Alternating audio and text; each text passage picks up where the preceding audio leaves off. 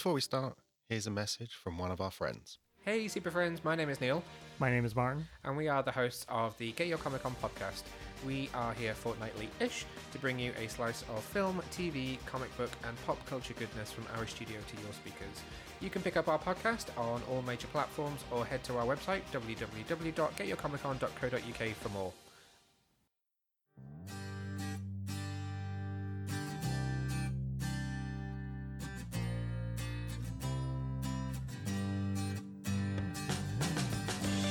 Show where people share their passions.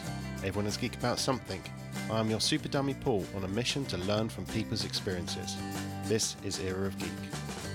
Today's guest is an acclaimed writer who gives us some great insight into their new book, The Next Time I Die, a mind bending, genre crossing thriller. They, of course, give us some insight into their process and their history, including their time writing for Marvel and DC. But let's hear from them. Hey, I'm Jason Starr. I am a crime writer, uh, comic book writer, and now a science fiction writer because my new book has a uh, science fiction hook to it. Absolutely. It's an amazing book. I don't think I've eaten a book so quickly in quite a long time. Oh, thank you. Yeah, that's that's the that's always the goal uh, to have books be a page turner, and um, I'm always thinking in terms of cliffhangers at the end of chapters, and just want people to turn the pages. That's the best compliment you could get. so yeah, usually you do um, you do more crime stuff. What what made you sort of take a bit of a, a change in direction for this one? Yeah, my, my first crime novel was actually um, published in the UK by uh, No Exit Press. Uh, sort of a an unusual route for a for an American uh, writer to get published in the UK first, but they were my first publisher, um, and they've published just about all of my uh, crime novels. They're still in print with uh, No Exit. Um, Orion did a couple of the books, but then subsequently No Exit even did those. So I was I've been with them for a long time. Um, yeah, no, I started writing uh, crime fiction basically because it was this what I was reading. Uh, I think there's a shift when a, a writer um, writes what they like to read. I think initially, when a, when most writers are starting out, um, trying to uh, write perhaps like in a different voice that comes natural to you. So it, it takes a while to like find out what your voice is, what you really want to write about. Um, so part of it was because I just enjoyed reading crime fiction so much. And I love old film noirs uh, from the 40s and 50s. That was definitely a big influence. Um, and then I started reading the books that were based on those uh, movies, like uh, James M. Cain and Jim Thompson. Um, well, like Dave, David Goodis, for example, uh, Raymond Chandler, uh, Patricia Highsmith, and then moved on to Elmore Leonard, uh, who's still a, a favorite of mine, um, George V. Higgins, um, like the, the, the, crime writers who are writing like dialogue-driven books. But I, but I've always read other genres also, including uh, sci-fi. Um, Philip K. Dick is one of my favorite uh, writers as well. So it's always been in the back of my mind that I'd want to uh, attempt a, a sci-fi book at some point. I just wanted I needed to find like the right way into it. So, where did the idea for this in particular? Is this something that is sort of been in the back of your mind? Um, yeah, I think it was in the back of my mind, and also just the sort of what if sort of story. I think most ideas come from writers asking themselves, "What if? What if this happens? What if?" Uh, starting from a situation, at least for me, it, it's usually not coming from the character. It's usually from a situation by asking myself, "What if?" Uh, so in this case, there's like a very big what if because there's a whole shift in uh, reality. And yeah, I mentioned Philip K. Dick, but I love uh, alternate reality uh, stories um, in in novels, but also in movies. Everything from uh, "It's a Wonderful Life" to "Sliding Doors" to uh, any anything with that sort of theme. There was a movie "Frequency" I remember I really liked in the '90s. So I that those sort of uh, that sort of entertainment has always appealed to me. I knew if I wrote that sort of story though, it would have to have my own twist on it. Mm. Um, so this is sort of depending how you read this book. The next time I die, it's either uh, a crime novel or a sci-fi novel. Um, it really could be both in my mind. and I wanted to write a book that had like a, a sci-fi hook to it, but was ultimately also a psych- psychological thriller and uh, a crime novel. I think anything I've ever written could be defined as psychological thr- thriller at its core. So even if I'm writing like in this book that, that has sci-fi in it, um, one of my earlier noir crime novels that No Exit was doing, like Cold Caller, uh, uh, Fake ID. Uh, th- those books are straight ahead, sort of Jim Thompson, James M. Cain sort of crime novels. But in my mind, they're also psychological thrillers because it's also about the tension of what's going on inside the character's mind at the same time as there's thrilling events going on in the story. There's also, I guess, like a dichotomy of like what's going on in the character's mind and what's going on in the action of the story, especially when I'm writing in first person, like I am in this book. Yeah, because it was quite refreshing when I first when you first sort of start reading the book, you're immediately drawn into it by the fact that it's first person, and then you're thrown into a mystery, which kind of hangs over the whole book, and then it's not obvious all the way through because there's so many different layers that keep being built up and it's all through first person and you're all looking through this person's eyes. And it's really it really draws you in because you're in that mystery with them yeah that, that was definitely the vibe i was going for um to experience this world and these change in realities um, from the point of view of the character. Like i don't see uh this book possibly being told like in third person. It has to be like a first person novel. I mean that's where the suspense is coming from. Uh the uh you're you're experiencing the events as the character stephen blitz uh, the narrator uh experiences them but what i was talking about with that tension and the psychology and the action you don't know if uh stephen is a reliable narrator uh he so that's sort of like the game you could play when you tell like a, a first person novel. The reader only has the narrator's uh, ver- version of events and the narrator's experience and there's like an underlying tension where the reader has to figure out do it should i trust this narrator? Just because this narrator is telling me this is happening and that's happening. The reader's like behind it all uh sort of like in a subtext of the whole book asking themselves like whether they should um, trust this character and have their own uh, version of it. So some of some readers you know might not trust him from the get-go. They might trust him because he could be i'm not going to give anything away. He might actually be uh, reliable in the end. But uh, yeah I, I, I rely on the reader to do that so to me that's why the book's ultimately like a, a psychological thriller and that, that this is sort of my where my twist on this on the sci-fi crime novel comes along also because um, he he's telling you a, a, version of events that might not might not necessarily be true, but it, his version of himself might not be true, and that's where the psychological part comes into it. Um, there's there's a change in reality in the books, but there's a big there's a bigger question. Uh, maybe we'll get into it later, but of, of nature versus nurture in the book about whether if you could go if you have a choice of door one or door two uh, and you make decisions that alter the course of your life yeah you might wind up with a different job a different relationship but um, is it going to affect the core of who you are that's that's basically the um, question i'm i'm discussing it sounds like so serious discussing meanwhile it's just like a you know a beach read, but um, but but uh, yeah, that's the serious question that I'm addressing. It is because uh, it's funny. I, I was reading through it, and as I say, I basically swallowed it whole. It does have different layers to it. If you if you want to see it, it's there for you to look at. Like just the simple thing of it refers to different perceptions. Like your perception of something will be completely different to my perception of something. Right. And as you say, I don't want to give anything away on the book, but sort of his perception is also different to his own perception, which will make sense to people who have read it. But it's just because of his slightly different view on it, it changes things entirely.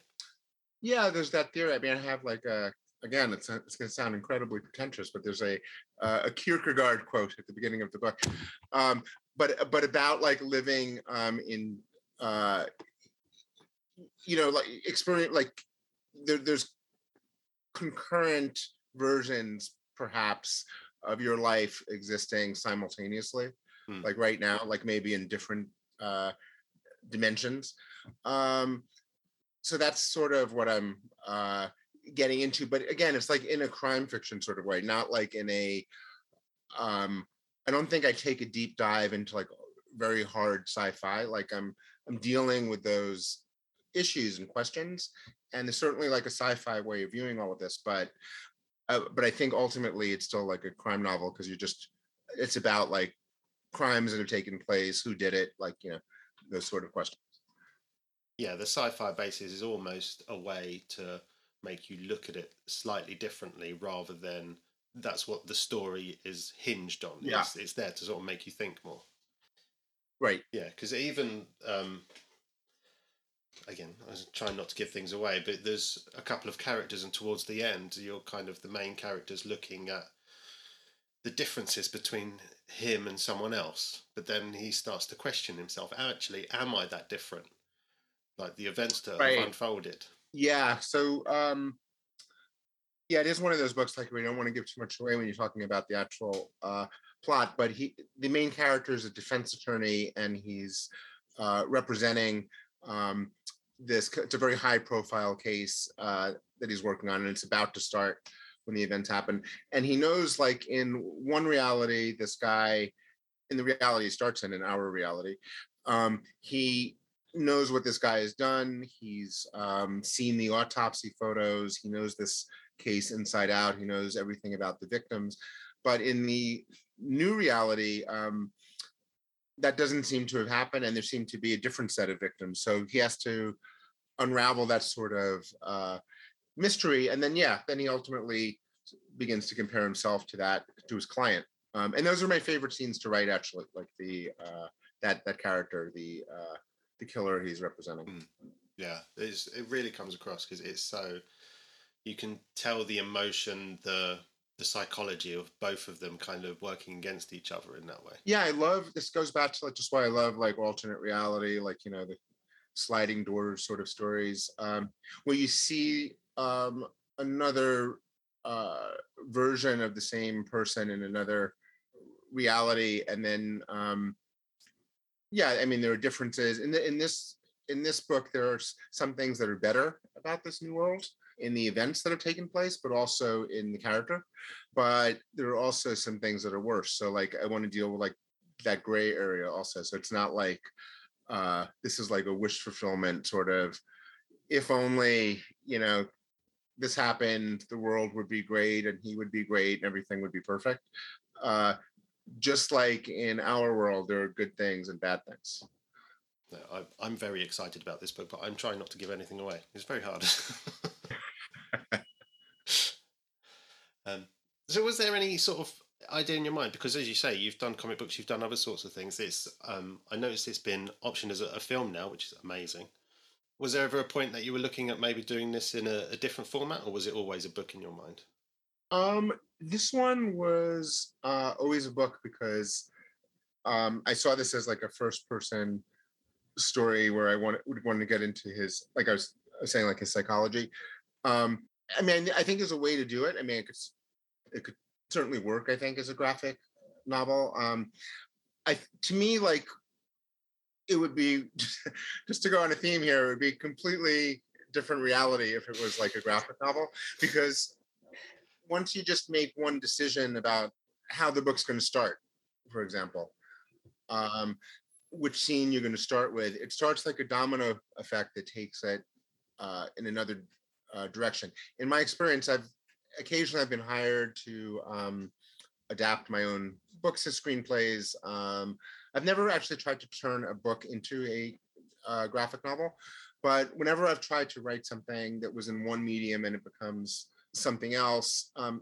in my experience like it just takes on a life of of its own and i rarely even look at the source material anymore. Like I know the basic story, but Mm. every scene starts changing and it's and it's uh and it's different. So I think this book would have been very different if I did it as a graphic novel. I probably would have thought about like what the big visual set pieces are in the book because that's what you have to do in a graphic novel. It's sort of stringing together those big sequences. Um, the action would probably be much more at the forefront as opposed to the uh, psychology. It would just be, you know, when when when something's a graphic graphic novel, you you um, it has to be about the images, obviously. So you wouldn't want it to be too wordy.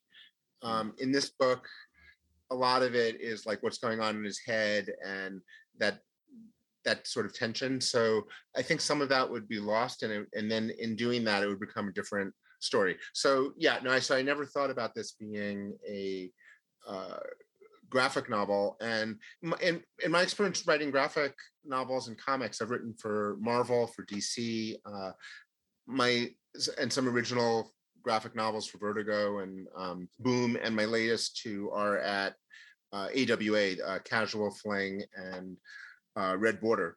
Um, in just about every case in the original stuff I've written that wasn't uh, licensed characters, I've had it's it's involved like a long uh, pitching process where it might take pitching multiple ideas before an editor uh, is interested in something I'm doing, and then there's a lot of back and forth with the editor, maybe multiple editors, and it sort of takes on a life of its own. Like it wouldn't have been something I thought of as a novel because it just evolved like completely differently. When I'm writing a, a novel, I'm extremely secretive. I don't discuss it with anyone.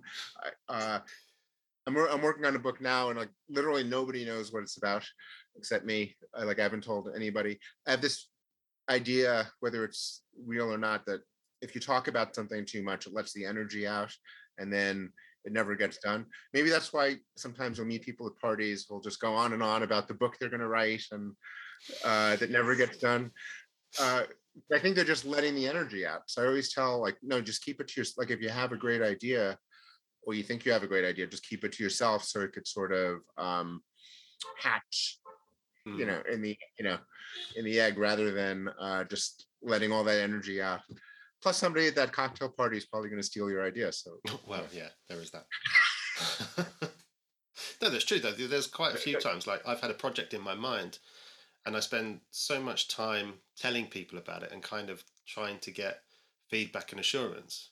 Then it never actually happens because I'm spending all that time talking about it. Well, I mean, yeah. I mean, you could just, yeah. I mean, if if that, so, I mean, look, sometimes I think there's a reason um, for it. Like, I, I'm not. I'm, if someone's in a uh, writing workshop, for example, and you want to um, bounce your idea off people because it's going to energize you and uh, motivate you to finish it. So, I mean, so look, every writer. That's what I'm saying. Like, this is just like my personal way of doing things, and every writer has their own way um so some people like uh thrive on getting that sort of uh, feedback early on and it helps them uh motivates them to finish a chapter of the book because you're going to share it with people. So there's no real one way of doing it but yeah no in general i do think it's a good idea like once you have like an idea of where it's going. You know if, if you're not sure about where it's where it's going i do think it's a good idea to bounce it off people because like sometimes talking about it out loud you catch like a, a plot point that might not work or something. Like somebody says to you like oh that wouldn't make sense. And then just hearing yourself say it out loud like got you through that plot point so that would be like an instance where it is a good idea to talk about it but i would try to get in the habit of like doing as much as you can like uh, on your own, like answering those questions on your own. It's just like a better chance of finishing it. No, that's good advice. Yeah. Also, as you mentioned, um, there is sort of nature versus nurture thing um, that you explore in the book, Right. and particularly with the main character who is ostensibly the same person, but as we sort of find out as it unravels and he's finding out more about himself, it turns out that actually he he's a completely different person. And as the book evolves a bit more, you find out that he's exploring himself and actually maybe they're not as different mentally or psychologically.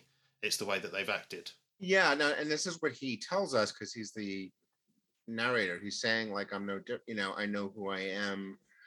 Um, I know who I really am, so I wouldn't have done X, Y, and Z in this new reality. That that that's just not who I am. Um, so he kind of is like the judge and jury of himself and declares himself uh, innocent.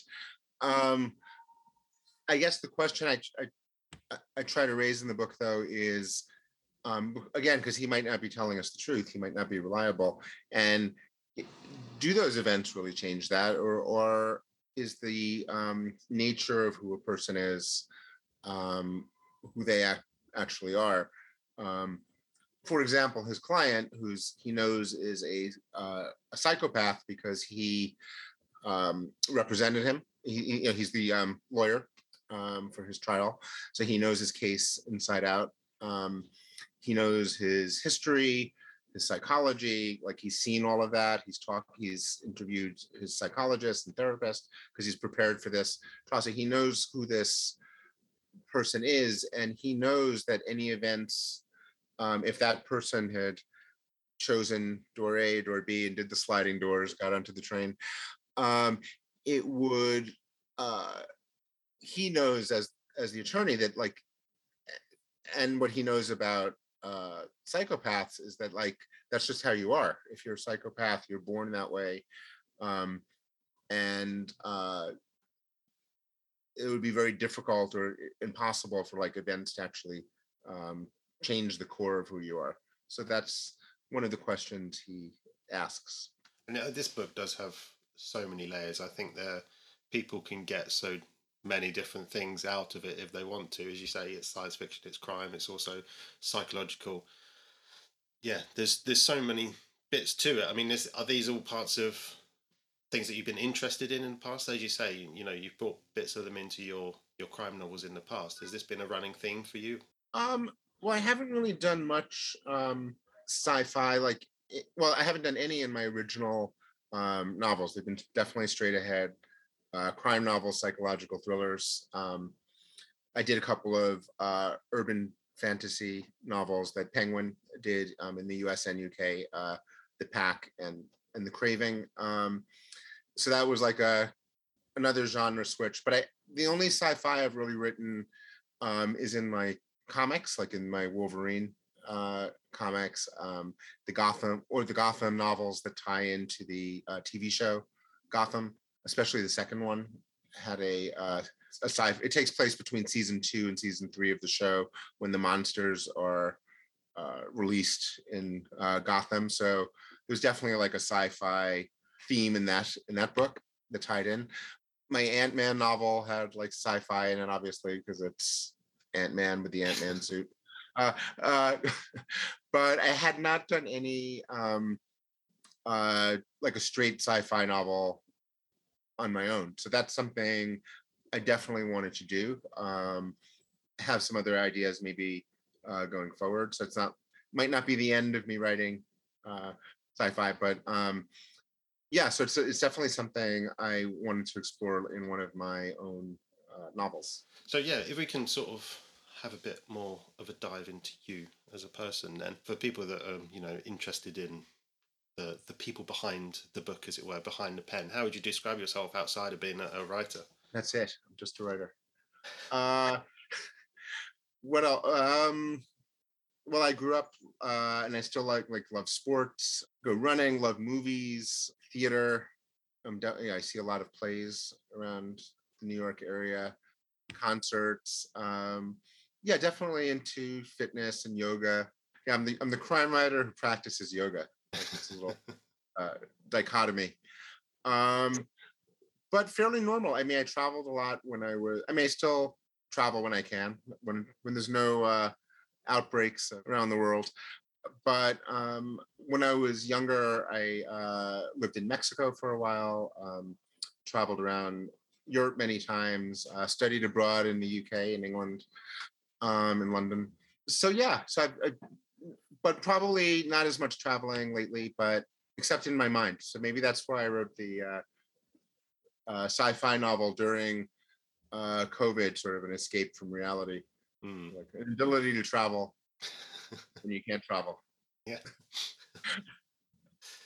yeah, because I think there's a there is a perception of people that um, writers are um, they're a particular type of person, and it's nice to sort of, as you say, you're just kind of a normal guy who who happens to write all these things as well. So it's just nice to hear.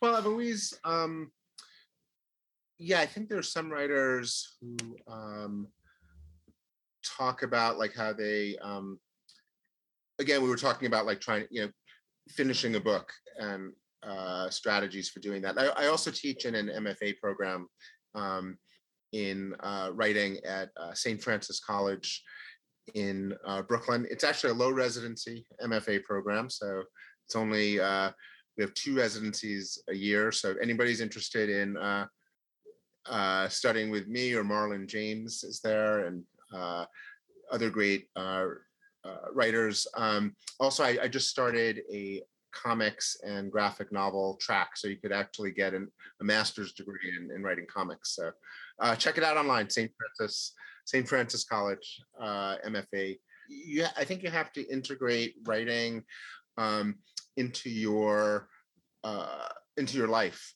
and it has to become sort of a uh, a habit. Is the best way to do it. I don't think it should be something. If you really want a career as a writer, I mean, some again, this is just.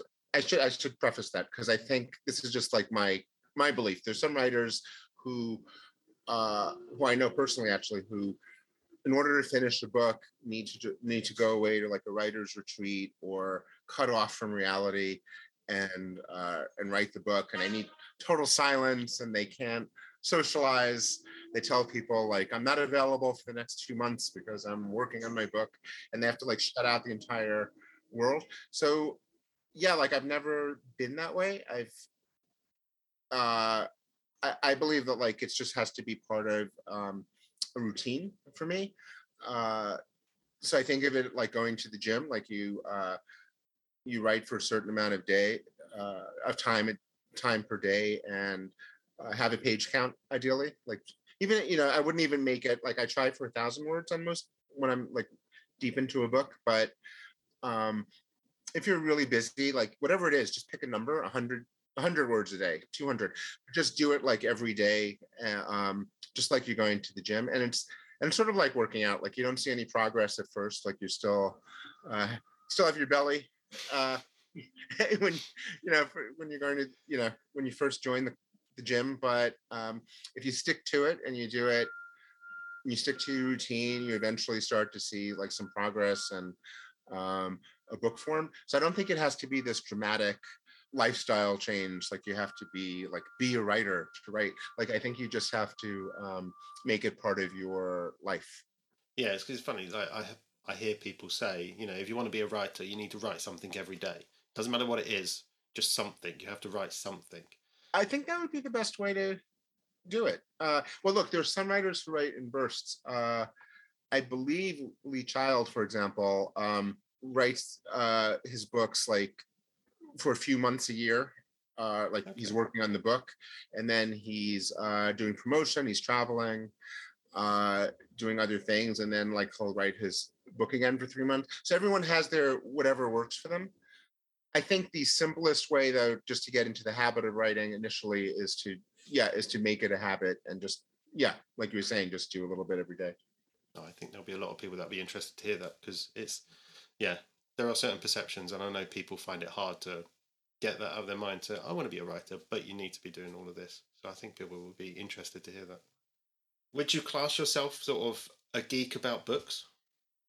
Yeah, I mean, you can see I have my uh, geeky comics, I have my uh, Batman posters behind me there.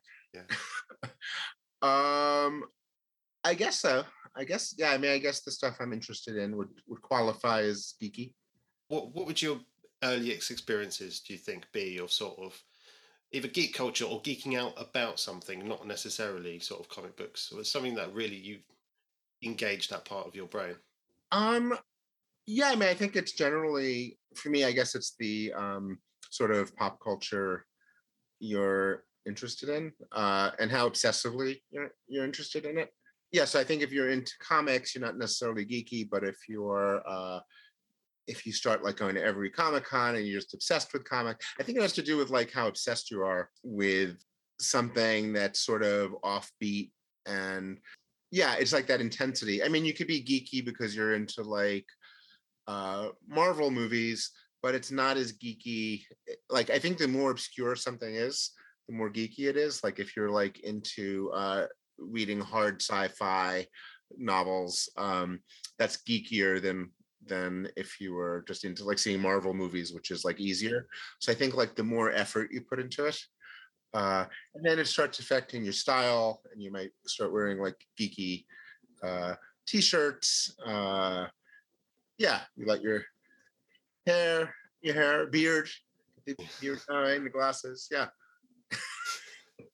it just starts like seeping out of you once you uh, you absorb the uh, the content and then it starts coming out. Did you remember sort of the first time that something switched in you like that? Well, I was very into sports when I was younger. So, you know, I was just playing uh, baseball, tennis. Yeah, I would say like when I got very into um, just like reading a lot.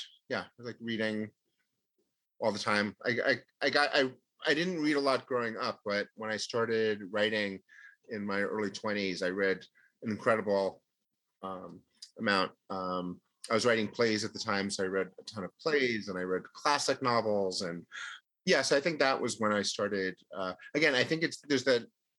If you're just talking about like what geekiness is, I think there's like that obsessive quality that like mm. tips it over. I don't think you could be truly geeky if you're not uh, obsessed. Hmm. So that's interesting because you you said that you weren't that interested in reading beforehand, but then you started writing and it sort of engaged that part of your brain. What made you start writing then if you hadn't been much of a reader beforehand? I guess it was just um, a, a, shift, like when, when I was in college, of uh, of being able to explore books uh, on on my own and get into them. When I when I was younger, it just seemed like books were work that uh, teachers were signing in school, and you had to read a chapter by Monday, and you know a game would be on, and I'd be watching the game. I was like, oh, I have to read now. Uh, so it just seemed like something that wasn't um, defined to me as being uh, pleasurable. Mm. Uh, so I had more freedom, like in college, to explore things. Also, I just think um, I've always seen like writing as like part expression, partly a career to make money, but also like there's a therapeutic sort of um, uh, aspect to it. So I think when I started writing, I realized like uh, any anxiety or uh, other emotions I was feeling like could go right into uh, the book. It was probably like a healthier way of like expressing uh, that anxiety rather than like you know to harbor it yourself, like to just go and you know write write write books. I mean, I, I think I'd always been thinking back, like I think I was um, creative, like you know, in what I was thinking about. Uh, I did read a lot of comics growing up. I was actually m- more interested in art than in uh, writing growing up. I was I drew like just as a as a hobby. I was really good at copying. Like I would I could copy like a page from a comic book, and it, uh, I could still do that like really well. Like I could copy it well. Um, so there's probably some hidden art talent in there somewhere. But uh, but but but writing became like the like an outlet, I guess. So sliding doors, is there a different version of you somewhere out there who's an artist? Um, I think like on Wall Street, like making a lot of like uh money. Like I'm a trader. I thought I thought that's what I was going to do when I went in went to college. I thought I was going to like work uh, completely opposite, like work on Wall Street and yeah. So some of my early jobs were like sales jobs. Um, uh, I still like I mean, if I was doing something else, like being an agent, like a, a Hollywood agent sounds fun to me to like make, you know, to be making the deals. And yeah, that seems like something that I would uh, like. I, I wouldn't, I wouldn't find that like uh, painful. Like I, like, like most work seems very painful to me, but uh, that seems like they would be enjoyable.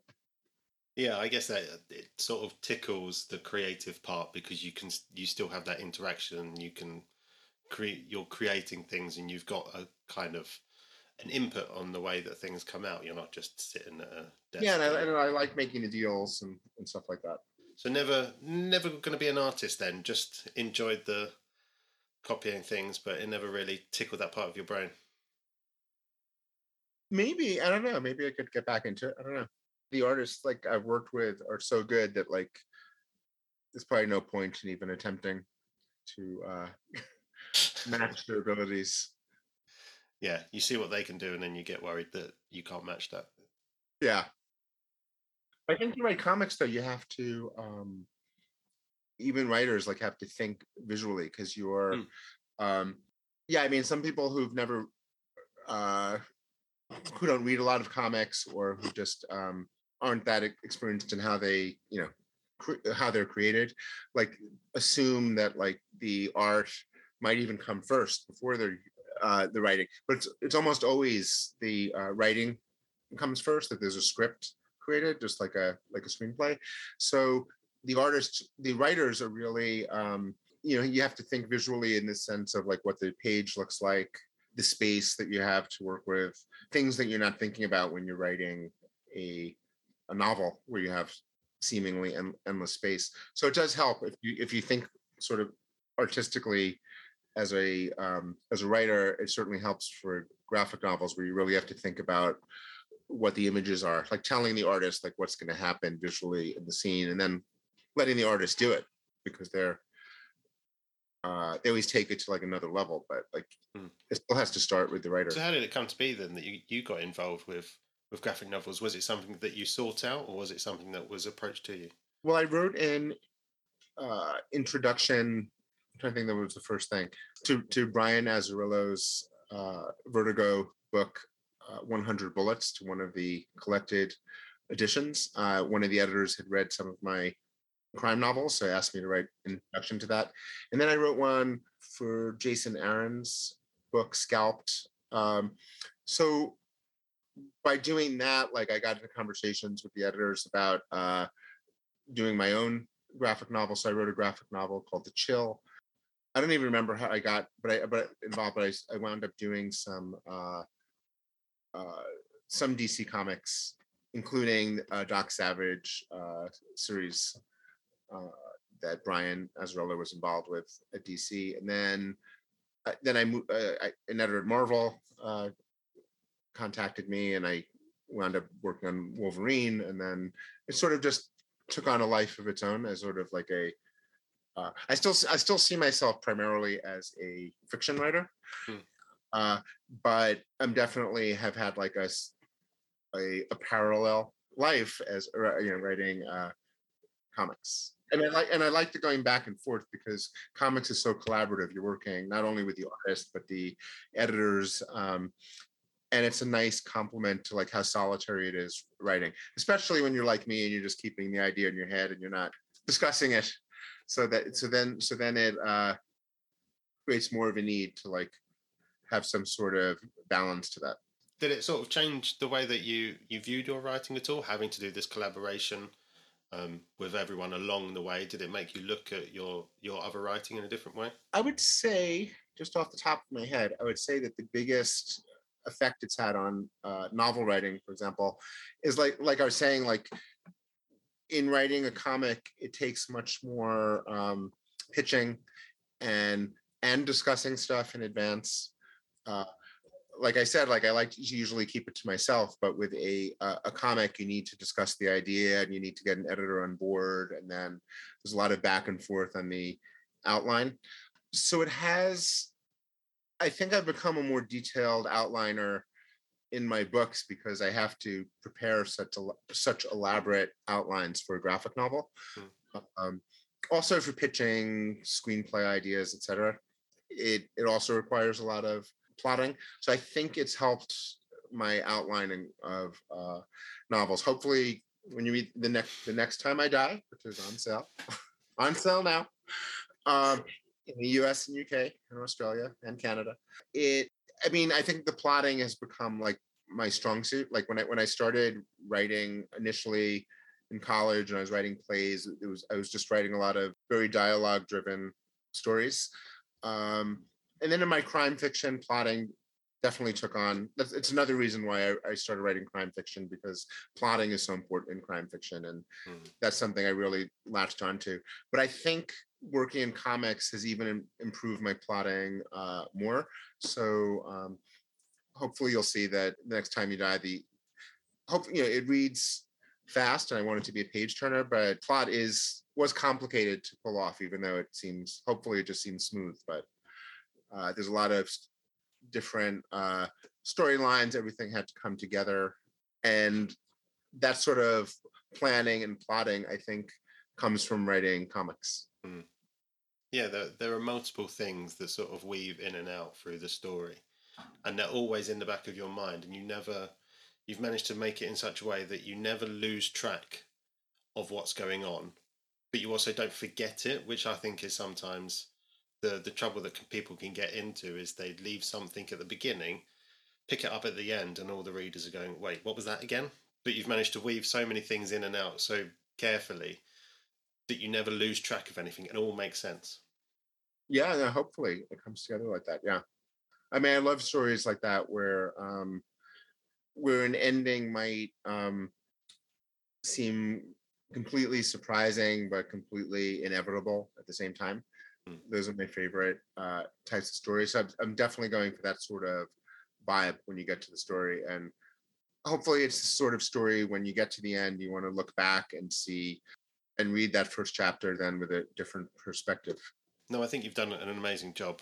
It's um, especially when you go into sci-fi, you're at risk of kind of going too deep into it, and it all just getting a bit weird.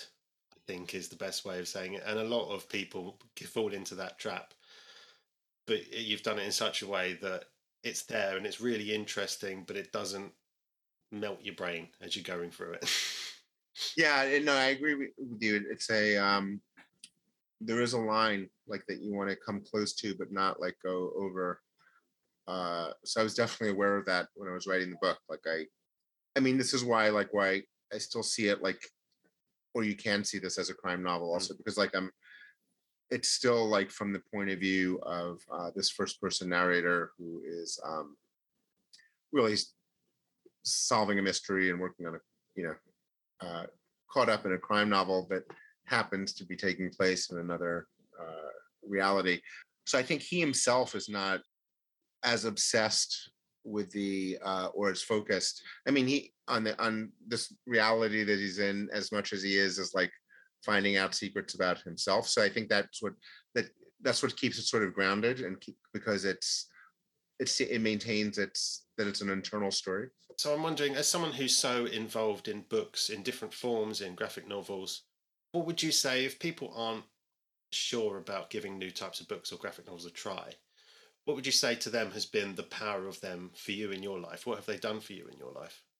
well you don't know what you're missing if you're not uh reading them um i i think like a, a i mean the main reason for me like to read is just like you're creating like a world in your head i mean it's certainly easier to uh watch netflix um and i certainly like love binge watching shows myself and uh uh movies are, are great but you're you're seeing like a, a a perspective that the director and the other creators are like preparing for you like you see it from one point of view. Um in a book you really have you you're creating a movie in your head you're casting it yourself um you're creating the you know the the uh, the writer is giving you a a basic guideline but it really opens up like um the imagination and there's no better feeling like to get lost in a book. It's like a real high. It's like a rush, like when you really get lost in a book and uh, you lose track of of time. And uh, so if you haven't done it, like it's hard to uh, explain. But that, I think this is why some people like who um, you know love reading just can't stop because it's just like a I don't want to say a drug because that like has like a negative impact, but a healthy drug. It's a healthy drug, um, and it's like an you know I think like a necessary escape uh, when especially when you know there's uh, darkness and uncertainty in the world. Um, I mean, I just wrote an essay about this, but I don't think that means that like you can't read dark stuff and still be entertained because sometimes you have to process the darkness in the world by reading dark fiction. Dark reading uh, dark fiction could be an escape. Uh, also, it doesn't like to me like escaping reality doesn't mean like you know just just you know romance novels and um, you know love stories. You know, it could mean uh, a Stephen King novel. It could mean you know something that's dark and edgy, and I think most people feel that way. That's why those that sort of entertainment is so popular. You can find Jason on Instagram and Twitter at Jason Starr Books. That's Starr with two R's. You can find more information on his work at his website, jasonstarr.com. Jason's latest book, The Next Time I Die, can be found in all good bookstores. And once you've been hooked, why not look for all his previous work as well? From crime novels to Gotham companion stories and various comics and graphic novels along the way. As always, a selection of links are available in the show notes. Thank you for listening. You can contact the show at Era of Geek on social media or head to superdummy.co.uk slash geek. If you like the show, please do leave a review and tell your friends. You can also leave a review on podchaser.com.